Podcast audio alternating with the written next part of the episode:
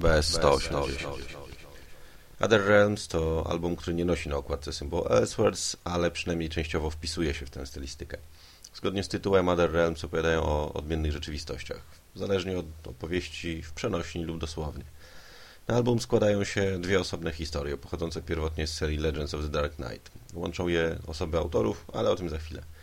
Destiny, pierwsza z nich, jest y, dla mnie dużo słabsza z tej pary. Zapowiada się dobrze, ale na ile poważnie można potraktować faceta z tarczą i mieczem, przebranego za wikinga, który nagle pojawia się w Gotham.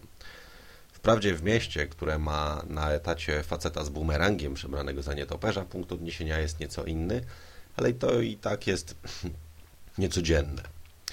Pomysł Bohamptona, rozpisany przez Marka Nisa i napisany przez tego pierwszego, wydaje się w porządku i tylko tyle. Młody Skandynaw walczący z korporacjami idealista, przebrany za rycerza, zabiera Batmana na wyprawę, rodzaj questu. Po drodze raczy go opowieścią o człowieku nietoperzu z dawnych wieków, wielkim twardym wojowniku, który nawet bogom sobą powiadać, nie, pomiatać nie dawał.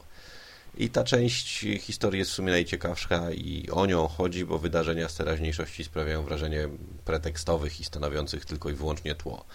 Może szkoda, że to tło nie zostało odrzucone, a autorzy nie skoncentrowali się na micie o dzielnym wikingu w masce nietoperza. Drugą historią zajął się Scott Hampton, brat Bohamptona, jeden z moich prywatnych idoli. Możliwe, że dlatego oceniam tę historię dużo wyżej. Bruce Wayne w wyniku wypadku zapada w śpiączkę. Pogrążony w niej ciałem, duchem jednocześnie wędruje przez niezwykłą, mroczną, wrogą krainę. Zamieszkują ją skrzydlate demony, podobne do harpi czy maszkaronów, polujące najwyraźniej na ludzi błąkających się w wyblakłym krajobrazie tego martwego świata. Na swojej drodze Batman spotyka kilkoro innych zagubionych w tej rzeczywistości wędrowców. Jest najwyraźniej sposób, aby wydostać się z niej, aby wydostać się ze śpiączki.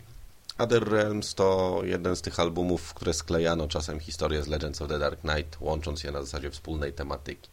Daje to efekt y, podobny tematycznym antologiom. Czasem się udaje, czasem nie. Tutaj owszem zagrało, chociaż jak zaznaczyłem na wstępie, historie są dla mnie osobiście nierówne.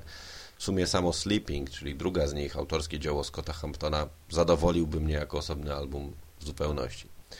Chociaż na pewno ciekawie jest porównać umiejętności warsztat dwójki tworzących braci. Szkoda, że nie stworzyli tych komiksów razem, bo to mogłoby być jeszcze ciekawsze doświadczenie.